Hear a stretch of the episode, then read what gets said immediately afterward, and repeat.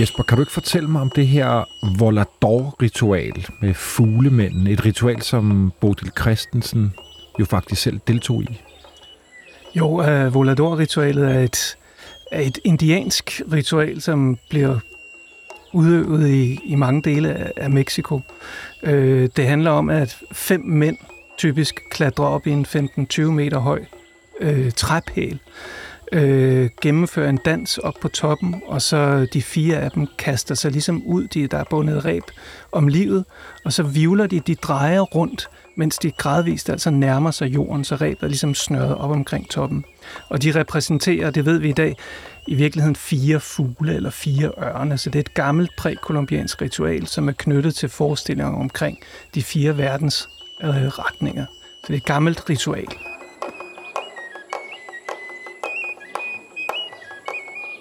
I 1919 rejste de to forældreløse danske søstre Helga Larsen og Bodil Christensen fra Holbæk til Colombia. Fire år senere rejste de videre til Mexico, hvor de slog sig ned. Søstrene fik hurtigt en stærk interesse for landets fortid og den oprindelige befolkning, og de blev involveret i flere arkeologiske og etnografiske projekter. Storesøster Helga Larsen arbejdede i en årrække for Maya-arkeologen Morley, med hvem hun rejste ud på en usædvanlig ekspedition til det østlige Yucatan. Målet var landsbyen Chacal Gardia, hvor det talende kors blev bevogtet af en gruppe oprørske mayaer. Begge kvinder var dybt fascineret af Volador-ritualet, det her ritual, som dagens kilde, Jesper, fortalt om med de fire fuglemænd, der med et ræb om livet kastede sig ud fra en høj pæl. Bodil Christensen deltog faktisk selv i ritualet. En bedrift, som få, hvis overhovedet nogle andre etnografer tidligere og sidenhen har medvirket i.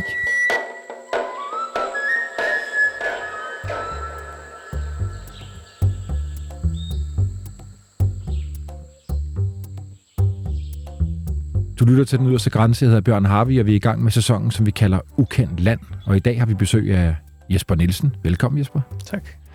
Du er Ph.D. og lektor i indianske sprog og kultur på Københavns Universitet og har skrevet forskellige videnskabelige bøger om Mesoamerika, der har tidligere jo været med her i øh, Den yderste grænse, hvor du sammen med øh, Thor Leifer fortalte om Frans Blom. I har jo, du og Thor, sammen med nu afdøde Toke Selner Røgner øh, skrev den her bog, Det urolige blod, om netop Frans Blom. Og så var det i dit forskningsarbejde med at få dokumenteret, hvilke danskere, der tidligere havde arbejdet i Mesoamerika, at du støtte på de to søstre fra, øh, fra Holbæk. Og så er det også sådan, at du adskillige gange har rejst de samme steder, som de her to søstre, og også overværet flere af de øh, ritualer, som vi skal tale, om i dag. Jesper, hvorfor er deres øh, historie så spændende? Altså det, oh, der er simpelthen så mange aspekter af deres historie, som stadigvæk til en vis grad, skal jeg sige, også er ukendt land, så at sige for mig. Øh, men de, de kommer til Mexico på et meget specielt tidspunkt i Mexikos historie, lige i kølvandet på revolutionen. Øh, de er ikke uddannet, øh, men får ikke desto mindre en øh, væsentlig rolle i i udforskning af Mexikos forhistorie og, og den, de indianske kulturer, øh, som stadigvæk findes. Øh, men de er også gået i glemmebogen, og alt det er øh, for mig at se super interessant. Øh, men også at finde ud af, at de faktisk øh, på mange måder må have haft nogle kvalifikationer, nogle personlige egenskaber, som gjorde, at de åbnede døre, som kunne være vanskelige at åbne for, for mange andre, måske som, som går til felten øh, på en mere traditionel vis. Jesper, nu siger du glemmebogen, at de er gået i glemmebogen. Har de overhovedet nogensinde været nogen, som folk herhjemme i Danmark kendte? Meget, meget, meget begrænset, må man sige. Fordi selv Frans Blom, som du nævnte, som jo virkelig var en, kan vi godt tillade os at kalde en stjerne i, i feltet på, øh, på det tidspunkt i 20'erne, 30'erne og 40'ernes USA, øh, er relativt ukendt stadigvæk også i Danmark. Øh, så Helga og Bodil er altså øh, stort set ingen, der kender, heller ikke særlig mange inden for mit felt. Øh, og det er formentlig, fordi de øh, ikke var tilknyttet en institution, et museum eller et universitet i særlig lang tid, og ikke havde en formel uddannelse. Og det er desværre, må man sige, noget, der gælder for mange af de første kvinder, som arbejdede i Mesoamerika. De øh, var ikke uddannet, øh, gjorde enormt imponerende stykke arbejde, men er sidenhen ligesom blevet vil ikke sige bevidst skrevet ud af historien, men øh, man har glemt dem, øh, og jeg synes, det er på tide, at vi genopdager øh, deres bidrag. Og så vil jeg sige til lytterne derude, jeg vil ønske, I kunne, øh, I kunne kigge øh, Jesper jeg over skulderen, fordi øh, bordet her i studiet er fyldt med, med bøger og papirer og billeder, og øh, også noget, vi dykker ned i senere. Øh, hvad kan vi kalde det? Heksekraft papirer. Øh, øh, ja, altså der, der, der ligger her på bordet nogle eksempler på at man i dele af Mexico øh, klipper øh, papir, papir fremstillet på den samme måde, som man gjorde før spanierne kom. Og der klipper man og gør stadigvæk i dele af Mexico små figurer af ånder, af guder, også nogle med, med masser af positiv energi, men man kan også bruge de her papirklip til øh, mere ondsindede, magiske formål, øh, som også kan være rettet mod folk, man ikke bryder sig så meget om. Så en form for, for voodoo, og måske virkelig også noget, som har optaget træk fra, øh, fra det karibiske område, og altså i sidste ende fra Afrika. Og det vender vi tilbage til, Jesper. Men en af de ting, der, der ligger på, øh, på bordet her øh, foran os, det er jo et, øh, synes jeg, ret fint billede øh, af de to søstre. Øh, jeg husker, at det er fra 1934 taget af en mand, vi, vi, øh, vi støder på senere, Sigvald Linné, svenskeren. Kan du lige fortælle, hvad det er, vi ser på billedet, og beskrive de to jo, søstre? Jo, altså, man ser de her to øh, Øh, kvinder, som ser altså meget afslappet og glade. De har for tiden, tænker jeg, ret kort hår, øh, lidt bølget hår. Øh, de ligner hinanden ret meget. Der er ingen tvivl om, at de er, er, er søskende.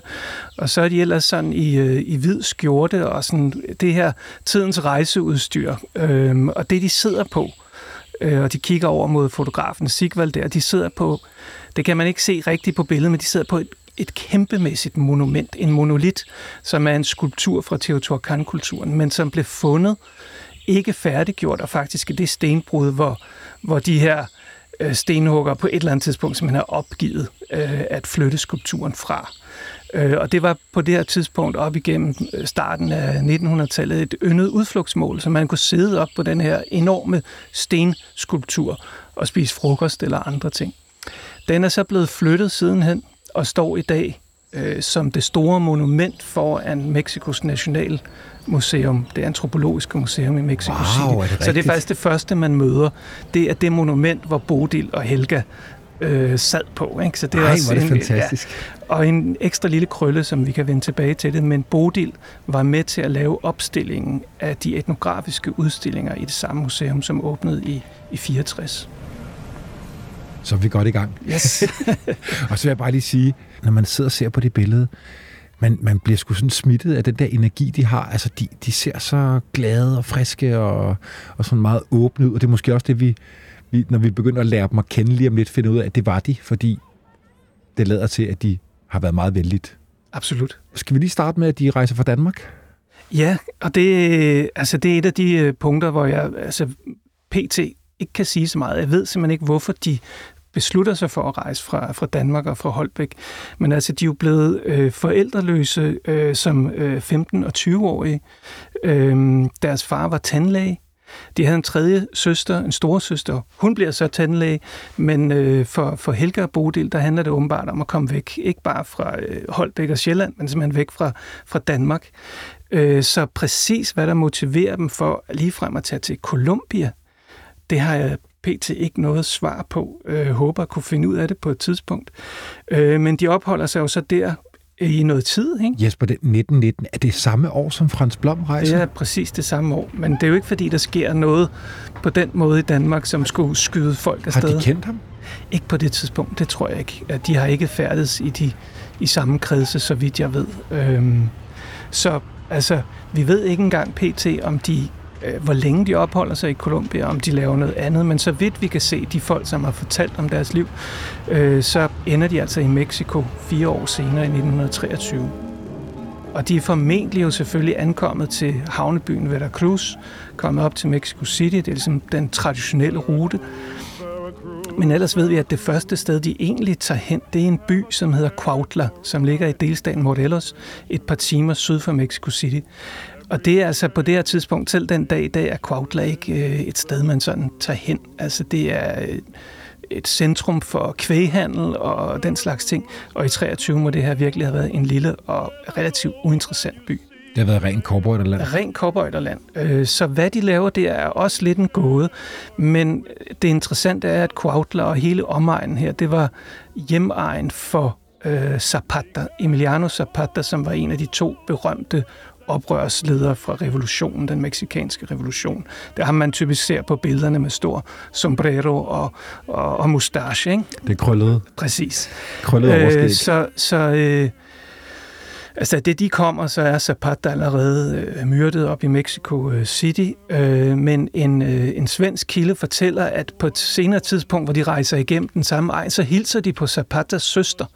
Og første gang jeg så det, tænkte jeg, at det, det lyder som en god vandrehistorie, men jeg tror faktisk, at, at det er formentlig sandt nok, at øh, de har været i kontakt med, med nogle af de her personer, personkredsen omkring Zapata. Er det så derfor, de rejste til landsbyen? Det er muligt, det er derfor, men hvad skulle egentlig få dem til at opsøge et øh, hjembyen for en revolutionsskikkelse? det ved jeg heller ikke, men, men jo mere jeg ligesom dykker ned i deres interesse i at opsøge ting, som vi andre måske vil være lidt øh, tøvende over for, så tænker jeg, jamen hvorfor ikke? Øh, fordi de opsøger virkelig ikke direkte fare, men de er i hvert fald ikke bange for at, at prøve ukendt land, så at sige. Var det fantastisk. Ja.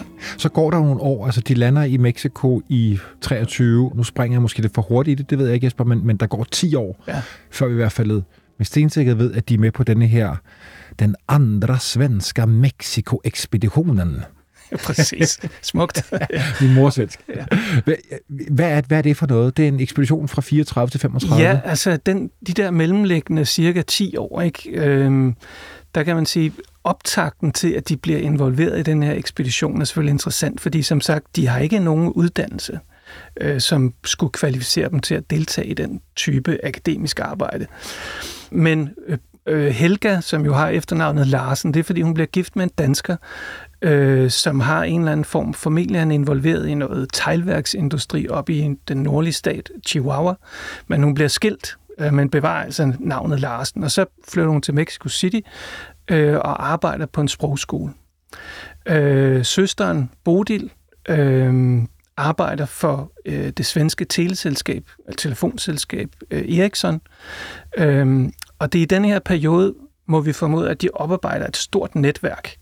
Øh, øh, skandinaver har mødtes jævnligt i Mexico City, og formentlig har de også mødt Frans Blom her, det er oplagt. Okay. Øh, så, så de har kendt svenskere, og de har kendt danskere. Øhm, og man kan jo næsten forestille sig, hvordan Bodil har siddet der og øh, koblet folk sammen på telenettet. Ikke? Så altså, de oparbejder et godt øh, netværk, øh, og fordi de er, som de er, åbenbart, ikke? så øh, øh, imødekommende, venlige, interessante, så skaber de altså et stort netværk. Og det må være at den vej, at de svenske arkeologer og etnografer, som står for den her store undersøgelse, som Altså, den første løber af stablen så i 1932, og så kommer den, den udvidede der 34-35, at de bliver involveret i det.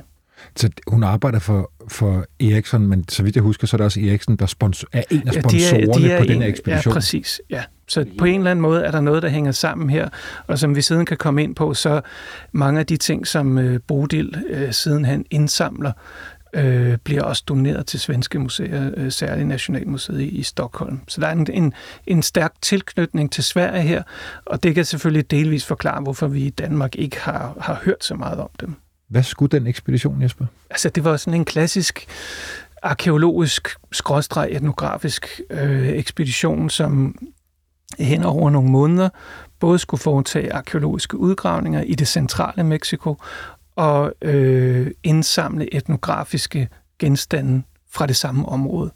Og det var en, en, en, øh, en tilgang, øh, som en meksikansk arkeolog, Manuel Gamio, øh, nogle få år for inden ligesom havde grundlagt, at man ikke bare skulle studere de arkeologiske levn i en region, nej, man skulle også studere, hvordan de øh, indfødte folk, indianske folk i den samme region, øh, Øh, levede, øh, hvordan de dyrkede jorden osv., fordi her kunne være nogle koblinger, som var interessante, altså en form for kontinuitet, som arkeologer ellers tidligere ikke havde været så opmærksom på.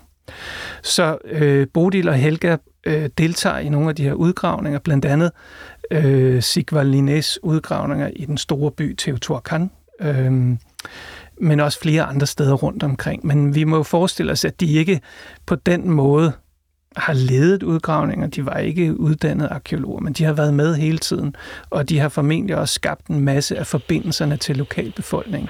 De var super gode til spansk øh, og kendte, altså, hvordan man begik sig.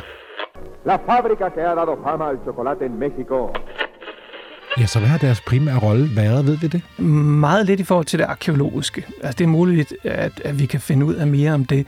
Men ellers har de jo så stået mere for den etnografiske del, og der har de jo simpelthen øh, altså, lært det learning by doing. Altså, hvordan laver man etnografiske beskrivelser af ritualer i små landsbyer? Det er noget, de har læst sig til. Øh, selvfølgelig har de lært af de øh, etnografer og arkeologer, som de nu færdes blandt, men de har altså ikke en formel uddannelse.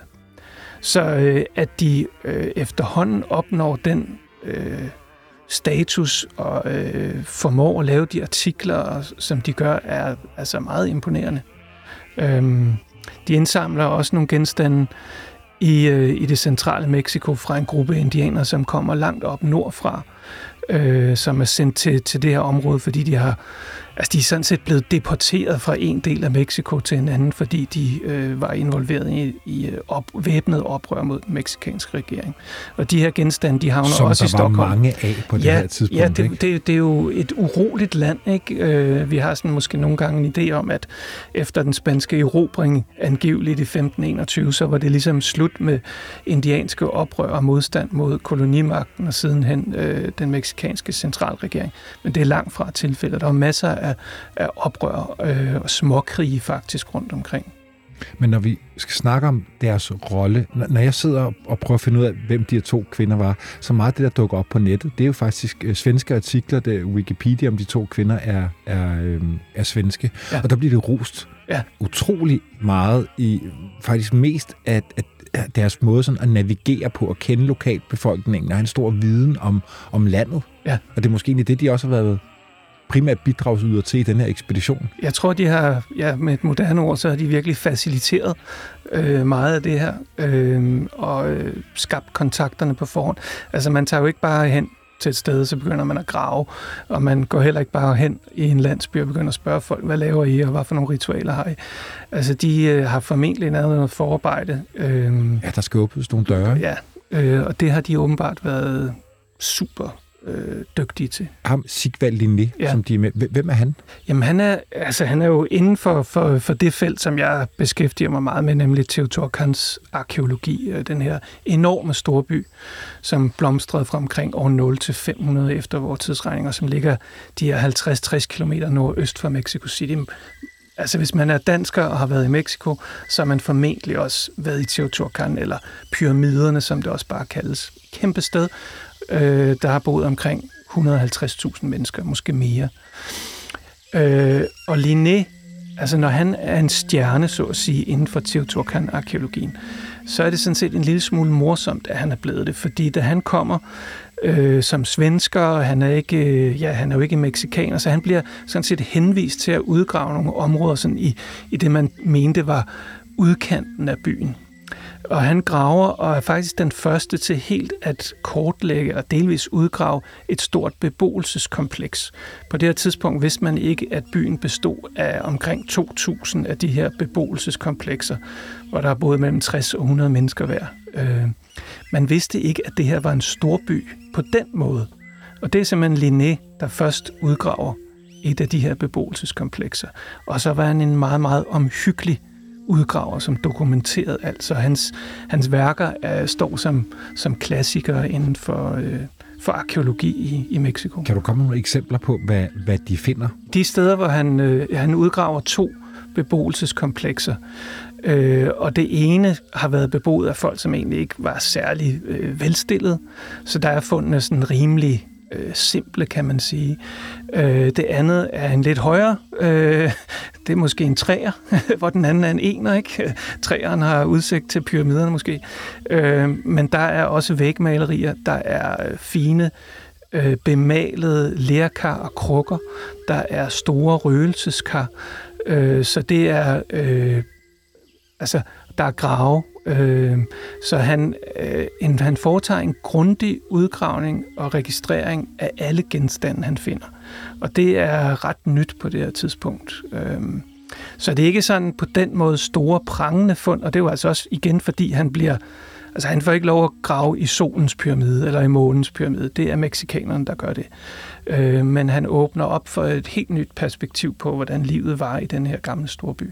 Har vi nogen anelse om, hvorfor at der lige præcis er den her svensk-meksikanske forbindelse Nej, altså øh, hvis vi kigger lidt bredere, så kan man sige, at, at svenskerne har altid været mere øh, interesseret i den del af verden. Altså der har været andre ekspeditioner også til Sydamerika. Øhm, om det hænger sammen med, man kunne sige, måske kunne det hænge sammen med den store svenske udvandring til amerikanerne. Øh, men vi har jo også en, en dansk udvandring, men den har altså på en eller anden måde aldrig øh, smittet af på en forskningsinteresse. En tredjedel af Sverige udvandrer. En million svenskere det er immer væk en chat, ikke? Men, øh, men ellers øh, har jeg ikke rigtig nogen... Altså, det kan være nogle tilfældigheder, ikke? Altså, der har danskerne en, en større tradition for at arbejde i, øh, i Mellemøsten.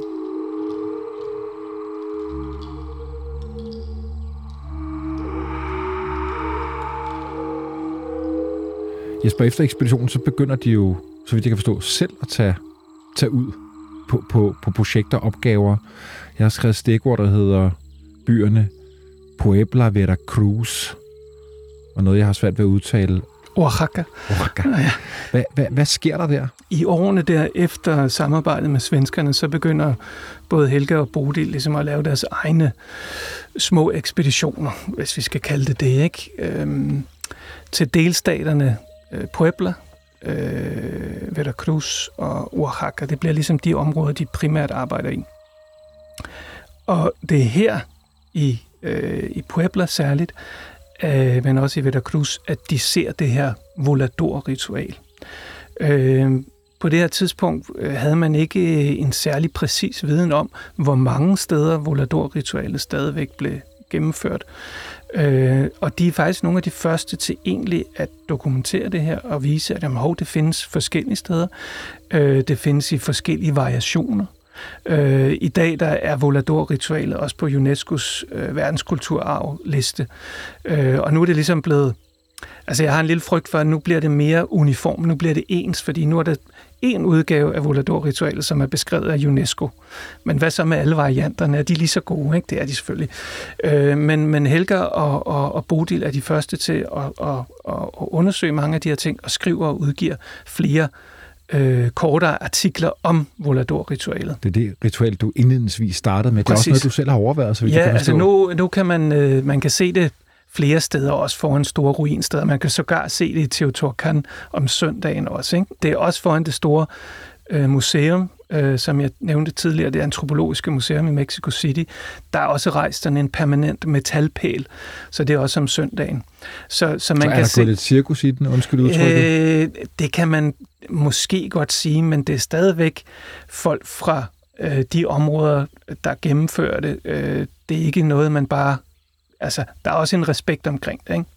Men det bliver opført selvfølgelig som en attraktion, øh, og det gør det også de steder i Veracruz og Puebla, øh, hvor det har en dybere betydning også.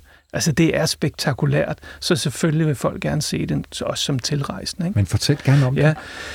Altså, øh, vi ved, at det blev at volador-ritualet også stammer fra tiden før øh, spanierne kom. Vi har ikke øh, mange afbildninger af det, nogle ganske få, men vi kan se, at det eksisterede på det tidspunkt. Øhm, og det er altså den her høje træpæl, 15-20 meter, som man klatrer op af, øh, og så er der ligesom sat et, en, en firkantet ramme op på toppen, som kan snurre rundt. Øh, og så sætter de fire dansere, eller flyvere, sig på rammen, og så står den femte person på toppen af pælen uden nogen form for sikkerhed og fløjter en bestemt melodi og laver nogle dansetrin, og så på et tidspunkt så læner de fire flyver sig altså tilbage ud i fri luft, og så begynder øh, denne her firkantede ramme at dreje rundt, og rebene folder sig så langsomt ud, så de faktisk, og så rækker de armene ud til siden, så de ligner øh, fugle, ikke? og så drejer de rundt, og langsomt kommer de tættere og tættere på jorden, og så stanser de først, når de er hvad, en halv meter over jorden. Ikke? Så det er jo et imponerende syn, som selvfølgelig har en dybere religiøs betydning, som der er blevet diskuteret meget præcis, hvad betyder det her. Og det er, det er der sikkert ikke noget entydigt svar på, men det ser ud til at være knyttet til solen og til de fire verdensretninger, som vi jo så må forestille os, at de her fire fugle er relateret til. Så er det gennemgået alle mulige forandringer gennem tiden. I, da spanierne kom, gennemgik det også nogle forandringer. Der findes et, en fin lille afbedning af, at, at også munkene, franciskanerne, de, øh, hvad skal man sige, overtog det her ritual, og så var det fire engle, der kom ned fra, øh, fra, fra ja, den her pæl. Ja. Så det, det, øh, men, men, men det er Helga og Bodil, som ligesom i en eller anden forstand genopdager det og vækker interesse for det her. Bodil deltager selv i det? Ja, det er, synes jeg, også en vild historie. Da jeg for mange, mange år siden først læste et eller andet sted bemærkning om det, så tænkte jeg, okay, det lyder som en god historie. Øh, det vil jeg se, før jeg tror det. Øh, og det lykkedes så faktisk øh, her for et halvt års tid siden at grave frem et billede af Bodil, mens hun hænger i, i rebet. Øh, og ligeledes et, et fint, fint billede, hvor både Helga og Bodil står sammen med de øvrige voladorer øh, foran pælen. Så øh, jo, hun gjorde det faktisk. Har vi de billeder der? Yes. Har du dem med? Jeg har dem simpelthen sjovt nok. Nej, hvor er du god. Her står de. Øh, I baggrunden af billedet her kan man lige se den nederste del af den her pæl, og så står Bodil og øh, Helga altså i nogenlunde det samme, den samme beklædning, som, som vi nævnte tidligere. De har også de har hvide skjorter og, og slips, Hold og så har de ridebukser. Øhm. Det er svært at se hele pælen, men man kan se, at der er en stor pæl. Men hvor er det dog et fantastisk billede. Bodil og Helga står i hvide skjorter og slips. Ja. Med næsten knæhøje støvler. Ja, ridestøvler, tænker jeg. ja. Og så har vi de fem mænd. Ja, plus har... flere andre, der også gerne vil Jo, men ja. der står en mand ja. i midten, som ja. har et tør, ja. blomstret tørklæde ja. om hovedet og en stor hvid overdel på, ikke? Ja. Og så er de bare fødder, de mænd der, der formentlig skal, så skal kaste ud med rebet. Ja. Og vi har faktisk en, en, øh, en senere, en af, af Bodils øh, senere kolleger i øh, Oaxaca, hun, hun beskriver, hvordan at, at, at Bodil siden har fortalt, at, at på vejen op af pælen tøver hun og begynder faktisk lidt at tænke, om det her nu også er en, er en god idé. Men de andre, de mandlige voladorer her ude i den her lille landsby, opmuntrer hende og siger, at, at kom så, nu gør vi det, og så, så gennemfører hun det. Øh, og jeg synes, Men Jesper, så... hvorfor tænkte du, at det ikke at det var en, en røverhistorie? Hvor, hvorfor øh, troede du, at det ikke var sandt? Altså, fordi det virker så usandsynligt, ikke? Er hun altså, for lov? Ja, hun får lov. Øh, som sagt har jeg aldrig hørt om andre etnografer eller antropologer, som har gjort det her formentlig. Altså det kan selvfølgelig både være, at man ikke har lyst til at risikere livet, øh, men lige så meget, fordi det kræver, at man jo ellers normalt indgår i denne her lille eksklusive klub, nærmest et broderskab, hvor man oplæres i de ritualer og alt det, som omgærer det at deltage der. Det er ikke en sportsgren, altså det er et ritual. Øh, og at hun så ovenikøbet er kvinde, altså øh, i de her små konservative landsbyer, at at det her kommer til at foregå, er på mange måder bare overraskende, vil jeg sige. Så hun gør det, og det er ja, hvad respekt. Tænk, hvad, jamen, hvad, hvad, hvad tænker du? Hvad, hvad tror du har åbnet døren? Jamen, det må, der må være nogle, det må være en personlighed, øh, som, som simpelthen har været uimodståelig, øh, øh, og en, en, en dyb interesse i at forstå de her ting. Altså, det, det, jeg kan ikke forestille mig andet. og det er fantastisk. Ja. Før du nævnte Volador-ritualet, ja.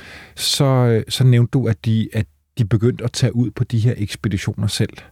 Jeg har skrevet en note, der hedder, at øh, er storesøster Helga møder en mand, der hedder Morley. Ja, Hvem er han? Jamen, Sylvanus Griswold Morley var øh, den helt store øh, Maya-forsker der i slutningen af 10'erne op gennem 20'erne og 30'erne, blev leder af Carnegie-institutionens øh, undersøgelser i Maya-området.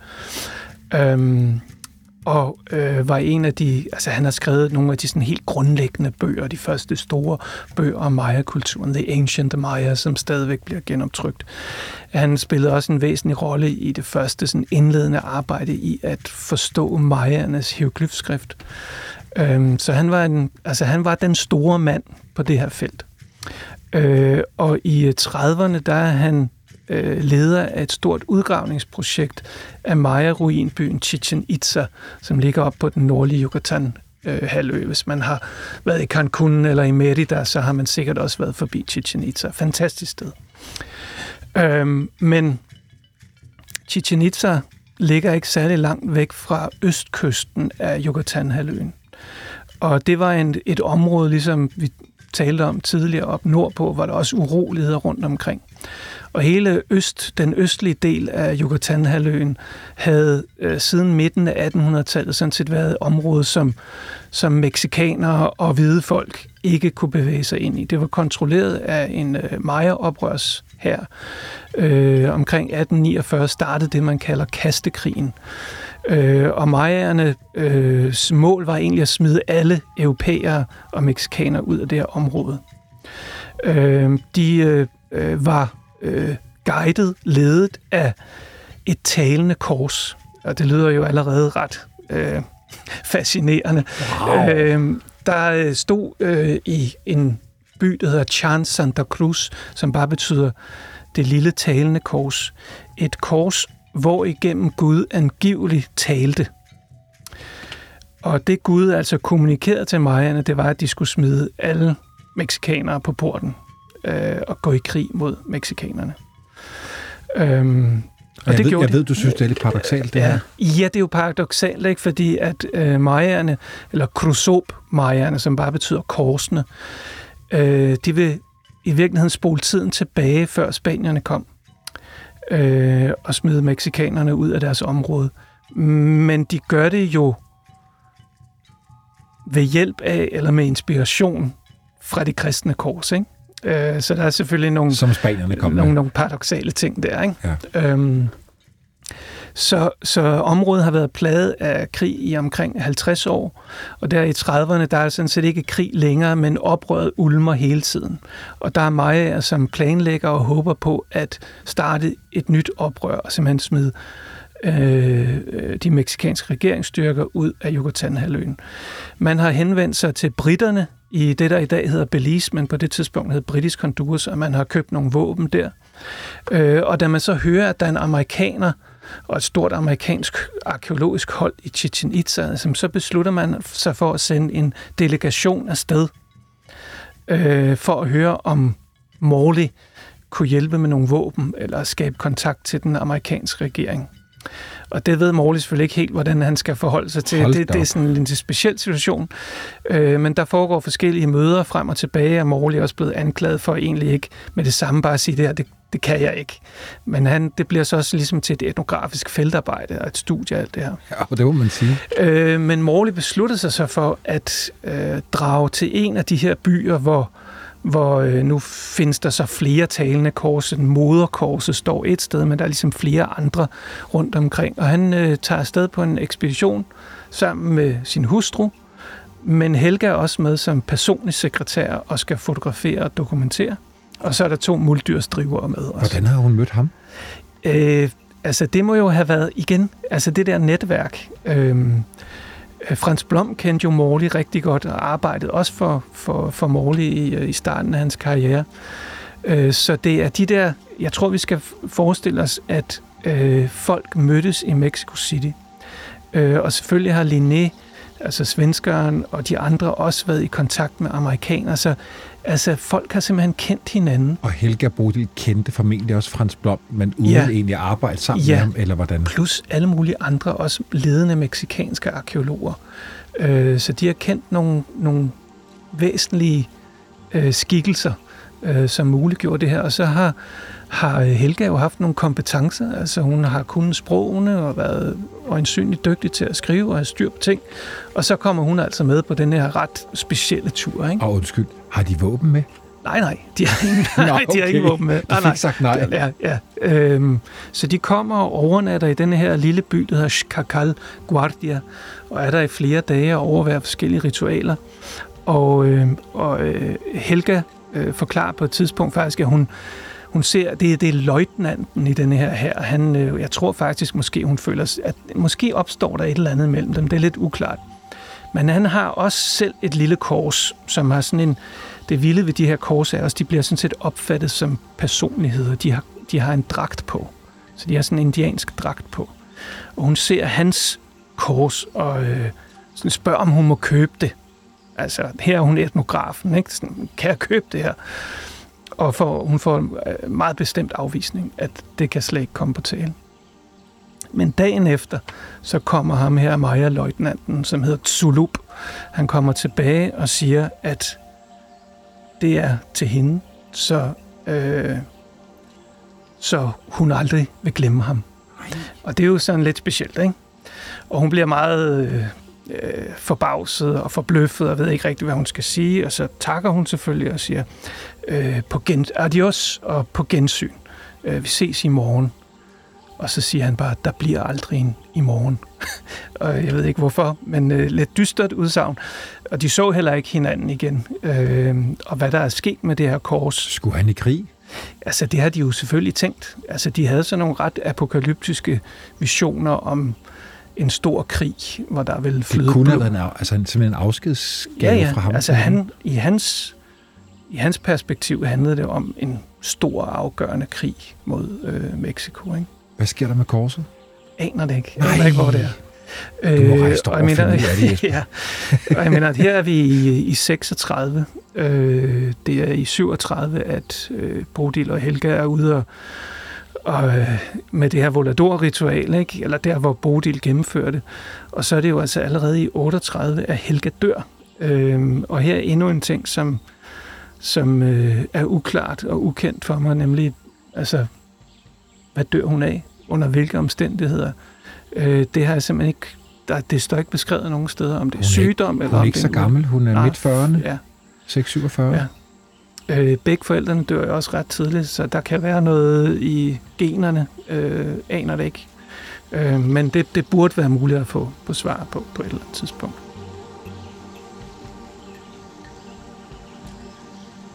Hvad, hvad, hvad, hvad, hvad gør Bodil så?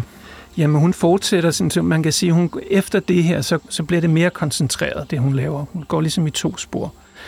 Øh, hun begynder at interessere sig meget for tekstiler. Øh, et felt og et område, som jo af forskellige årsager typisk har været kvinder, som arbejdede med. Det er ved at ændre sig lidt, men her har været sådan meget domineret af mændene arbejdede i arkeologien, og så kvinderne de kunne øh, beskæftige sig med tekstiler og vævning og sådan noget. Øhm, og så der laver hun en hel masse arbejde, laver store indsamlinger, øh, særligt i delstaten Oaxaca, hvor hun øh, bosætter sig. Øhm, øh, men hun begynder også at interessere sig for den form for papir, oprindelig indiansk papir, som blev fremstillet nogle ganske få steder i delstaten øh, Hidalgo og i Puebla. Så, og det, er det at lave papir er også kvindearbejde, eller var oprindeligt kvindearbejde. Så hun, hun øh, tager fat på de dele af hverdagslivet i de indianske landsbyer, som mænd enten ikke har synes var interessante, øh, hvilket man så ikke helt kan forstå, eller øh, ting, øh, beskæftiger sig med ting, som mænd har haft svære ved at få adgang til, fordi det at være mand og gå ud og interviewe indianske kvinder måske har været øh, ekstremt besværligt, fordi der har været nogle, der har været nogle forestillinger om, hvad man kan og ikke kan, og give viden om, osv. osv. Så det bliver ligesom de to øh, spor, hun bevæger sig nedad. Hvad kan vi sige om den her papirtradition? Angiveligt kommer de til, til nogle af de her små byer og, og bliver overrasket over, at de ser kvinder sidde og lave papir på den måde, som vi ved, man også gjorde i tiden før spanierne kom. Og det er inderbakken af nogle bestemte øh, træer, som man ligesom banker ud i fibre, ligger i blød, og efterhånden så bliver de ligesom samlet til nogle grove stykker papir. Så det er en langsomlig proces. Og hun er altså vidderligt forbløffet over, at det her stadigvæk foregår. Øh, så det vækker selvfølgelig hendes interesse. Øh, og hun begynder at dokumentere og indsamle.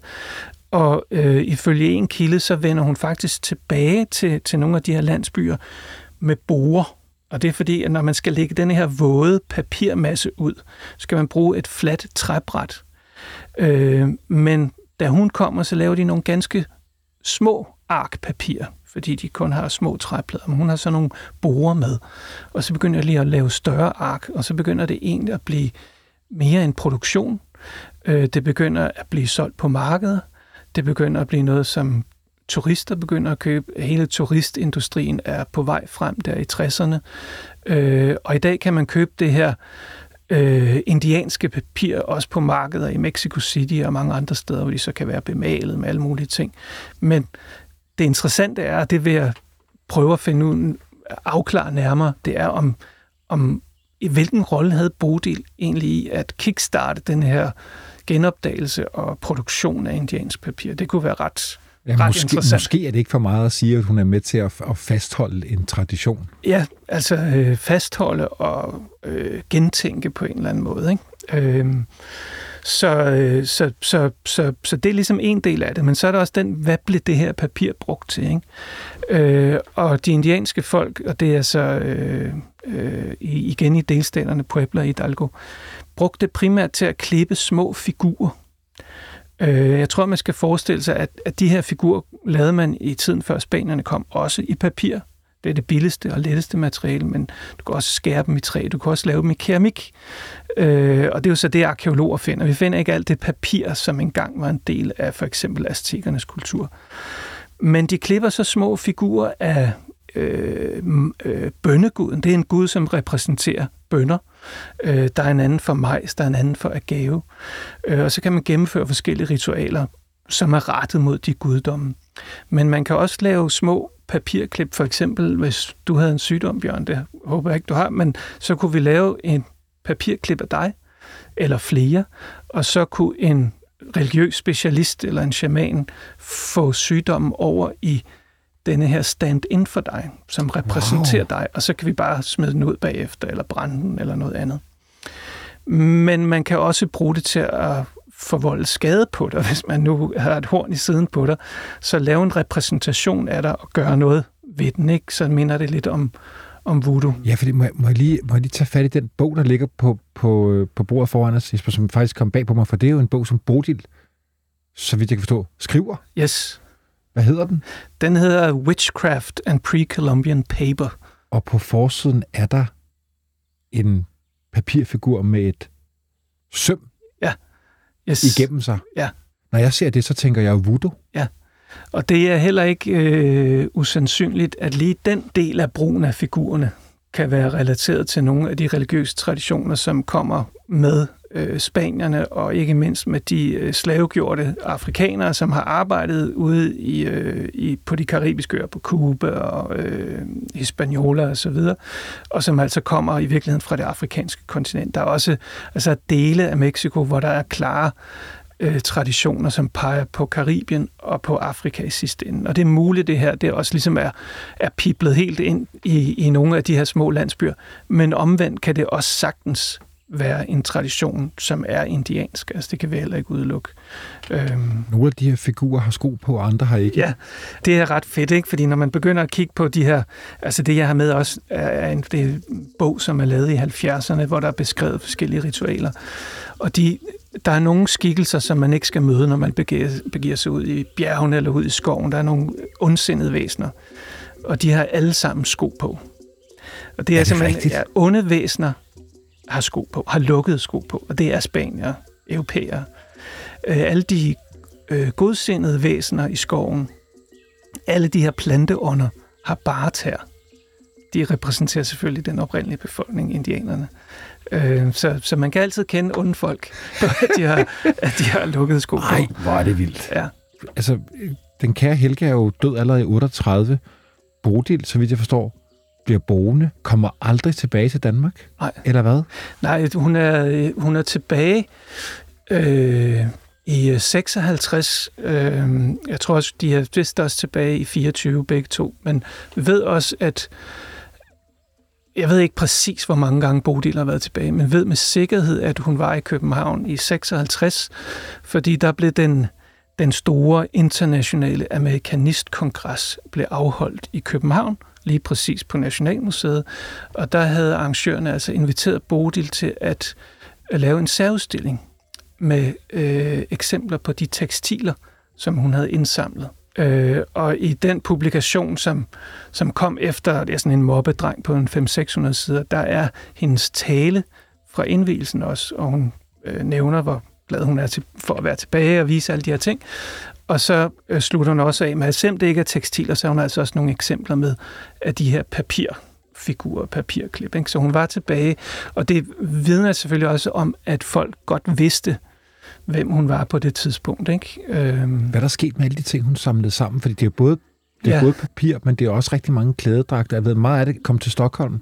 Noget kom til Stockholm, noget er, er havnet forskellige steder i Mexico, heldigvis kan man sige, og ikke blevet taget ud af landet. Øhm, der er også ting, som er kommet til Nationalmuseet i København. Øhm, og det kan man sige, der er ikke foretaget meget bekendt særlig meget forskning i det. Det er sjældent blevet udstillet. Så øh, her er nogle ting, som, som jeg også meget gerne vil tage initiativ til at, at gå videre med, fordi jeg tænker, at, at der er så mange aspekter af den her historie, både omkring Helge og, og altså Bodil kvæg, at hun levede så mange år mere, end, end Helga har selvfølgelig produceret mere. Øhm, og vi ved også, at Bodil jo flyttede ind i et vidunderligt hus, angiveligt i en øh, lille by uden for Oaxaca by, som er hovedstaden i Oaxaca. Og øh, at da hun øh, døde, øh, så blev hendes aske strøget øh, ud over bjergsiderne i, øh, i Oaxaca. Så Ej, der er nogle, nogle, ja. Og det, øh, Hvad er der sket med det hus der, Jesper? Jamen, det ved jeg ikke. Øhm, men altså, det, det, det vil ikke være et større problem at lokalisere det og finde ud af, øh, hvordan der ser ud i dag, og hvem der bor der i Der er simpelthen for mange sten, der skal kigges under. Der er nogle skal sten, der skal vendes. Ja, altså, altså, da jeg første gang kiggede på Bodil og Helga for, øh, for mere end 15 år siden, der kom jeg ikke særlig langt, og det var på et tidspunkt, hvor der var rigtig mange ting, som endnu ikke var blevet digitaliseret og så videre. Øh, alle de her fotografier, som jeg har gravet frem nu, var ikke tilgængelige på det tidspunkt, så jeg har kunne komme nogle spadestik dybere, øh, men vil rigtig gerne nu mere end det. Så jeg, altså jeg tænker også, at hvis der er lyttere, som lige præcis har kendt til, eller kender nogen, som var i Oaxaca, kendte Bodil på grund af hendes interesse i tekstil og så videre. Altså, skal de ikke holde sig tilbage? Altså, øh, fordi øh, der er helt klart en historie her, som, som skal skrives på et tidspunkt. Det vil være så spændende. Jeg følger med, hvis du rejser ud der. Jesper, øh, nu nævnte du hendes billeder. Dem har jeg jo glemt dig at spørge om, ja. for de ligger også her. Ja. Øh, så vidt jeg kan forstå, så er der er det cirka 70 billeder, som også findes op på det etnografiske museum i Stockholm. To af dem kunne jeg godt tænke mig at, at spørge dig om. Det ene det er et billede af en, af en vulkan, ja. som Bodil tager. Ja. Hvad, hvad er det for et ja, billede? Altså, øh, altså Bodils fotografier, altså, der er jo i hundredvis af dem, og hun er åbenbart blevet anerkendt tidligt for at være ekstremt omhyggelig med at beskrive, hvad er det for et kamera, hun bruger, hvad er det for nogle forhold, hun fotograferer under dato osv. Det er, det er og gennemregistreret. Helge, og Helge har også taget gode billeder, ja. og de var blevet publiceret i National Geographic, yes. blandt andet efter hendes rejse med Morley. Det glemte ja, ja. jeg at sige tidligere. Så det har hun virkelig styr på. Men i 1943, der sker det i den delstat, der hedder Michoacán, som ligesom er på den anden side af Mexico City, altså ud vestpå, at der er et vulkanudbrud. Og det er, et, altså det er en vulkan, som dukker op ud af ingenting. Det er bogstaveligt talt i midten af en majsmark, der åbner sig en sprække, og den lokale bonde, som ejer den her jord, er bare sådan, hvad sker der her? Og så begynder der simpelthen bare at flyde lava ud, og der kommer efterhånden også øh, sådan en askesky op. Og det her vulkanbrud øh, varer ni måneder. Der bliver opbygget sådan en, en øh, kejle efterhånden, og lavastrømmen løber simpelthen ned over den landsby, der ligger i, lige i nærheden, der hedder Paricutin, og dækker hele byen. Øh, så det eneste, der rager op over lavastrømmen, det er kirketårnet og det er det eneste, der er tilbage også i dag. Nu er, er der selvfølgelig kommet noget bevoksning osv., men, men kirketårnet rager op. Men hvem tager selvfølgelig på hesteryg til Parikotin for at dokumentere et vulkanudbrud? Jamen, det gør Bodil selvfølgelig, fordi det skal der tages billeder af. Ikke? Ja. Øh, så igen vidner det om altså øh, eventyrlyst, må man sige, og også mod på at, at gøre den slags. Jeg har et andet billede, jeg ja. vil vise dig også. Det, det er jo et billede fra Mexico City, og ja. Er det en oversvømmelse? Ja, en massiv oversvømmelse. I hvert fald er folk, der sidder i både. Ja, det man jo nogle gange glemmer, det er, at Mexico City ligger oven på resterne af aztekernes store hovedstad Tenochtitlan, som lå på en række småøer ude i en meget stor sø, som i dag er væk. Næsten er helt væk. Men Mexico City ligger i en dal, som er omkranset af bjerge, så det er ligesom en stor skål. Øh, og i dag er det et problem, fordi forureningen ligesom bliver fanget ned i den skål. Men øh, alt det smeltevand, der kommer ned fra bjergene rundt omkring, og specielt i regntiden, en stor del af det løber jo lige ned i den her skål, så at sige, hvor Mexico City ligger. Så også tilbage i prækolumbiansk tid har vi øh, beskrivelser af, og specielt i kolonitiden, at Mexico City med jævne mellemrum bliver massivt oversvømmet. Og det sker altså øh, her i 52 også. Nu, nu sker det knap så, så ofte. Øh, men det er en massiv oversvømmelse, som rammer også hele det historiske bycentrum. Og der tager øh, Bodil også en række billeder af, af det, som åbenbart øh, er blevet berømte sådan i Mexico. Ikke? Øh, men fordi det har meget lidt med arkeologi og indianske kultur at gøre, så er det ikke noget, jeg tidligere var, var opmærksom på. Hvor slutter vi der, Jesper? Jamen, jeg tror, vi, øh, vi slutter i virkeligheden måske næsten der, hvor vi startede med den her øh, forbløffelse lidt over, at to så interessante skikkelser og alt det, de har bedrevet, den virketrang og nysgerrighed, som de her to søstre havde, at, at det måske først er nu, vi begynder at, at opdage dem. Selvfølgelig har der været folk, der, der kendte til dem, men den store fortælling om dem øh, er stadigvæk uklar, men øh, jeg har i hvert fald lyst til at, at, at dykke ned i den. De havde jo en tredje søster. Hvad skete der med hende? Jamen, den tredje søster, Julie, øh, blev i Holbæk og blev tandlæge, sådan som, som, øh, som faren havde været. Altså, de to af søstrene, propfyldt med eventyrlyst, øh, den, den tredje, deres store søster, blev altså i Holbæk og, og blev tandlæge. Og øh, har familie og efterkommere. Ja, for de fik jo ikke nogen børn, de to. Nej, så det er et spor. Ej, jeg kigger lige på dig og siger, ligger der nogle breve hos den familie der? Det, det håber jeg. Men altså, det her, det, det handler også om, om Stockholm. Ikke? Jeg ved, der er arkiver øh, i Stockholm med, med, øh, med ting. Øh, jeg fandt også lige den anden dag et, sådan et indrejsebevis til Mexico øh, for Bodil Christensen. Øh, så altså, der, der er utvivlsomt masser af ting, men også i Oaxaca. Øh, at tage ud til San Pablito, hvor hun først besøgte øh, de her papirer med. Øh, hvad bliver der fortalt, hvis om noget? Hvad fortæller man om, om Bodil i de her steder? Ja, rejsen er ikke slut. Nej. Jesper, tusind tak for, var det spændende. Selv tak. Håber vi ses en anden god gang.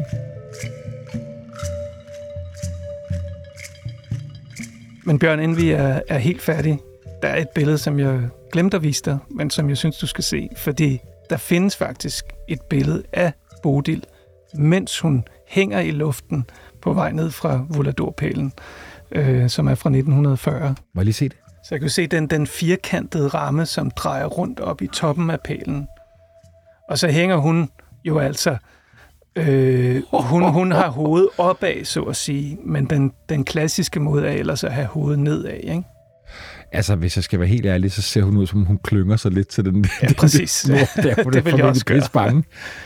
Altså, når vi laver sådan nogle ting, bungee jump, øh, når vi laver rappelling, alt muligt, så har vi jo x antal sikkerhedslinjer og alt muligt andet. Ikke? Det der, hvis der går noget galt der, så drejer hun bare til jorden. Det er the real stuff. Yes. Sikke et legendarisk billede.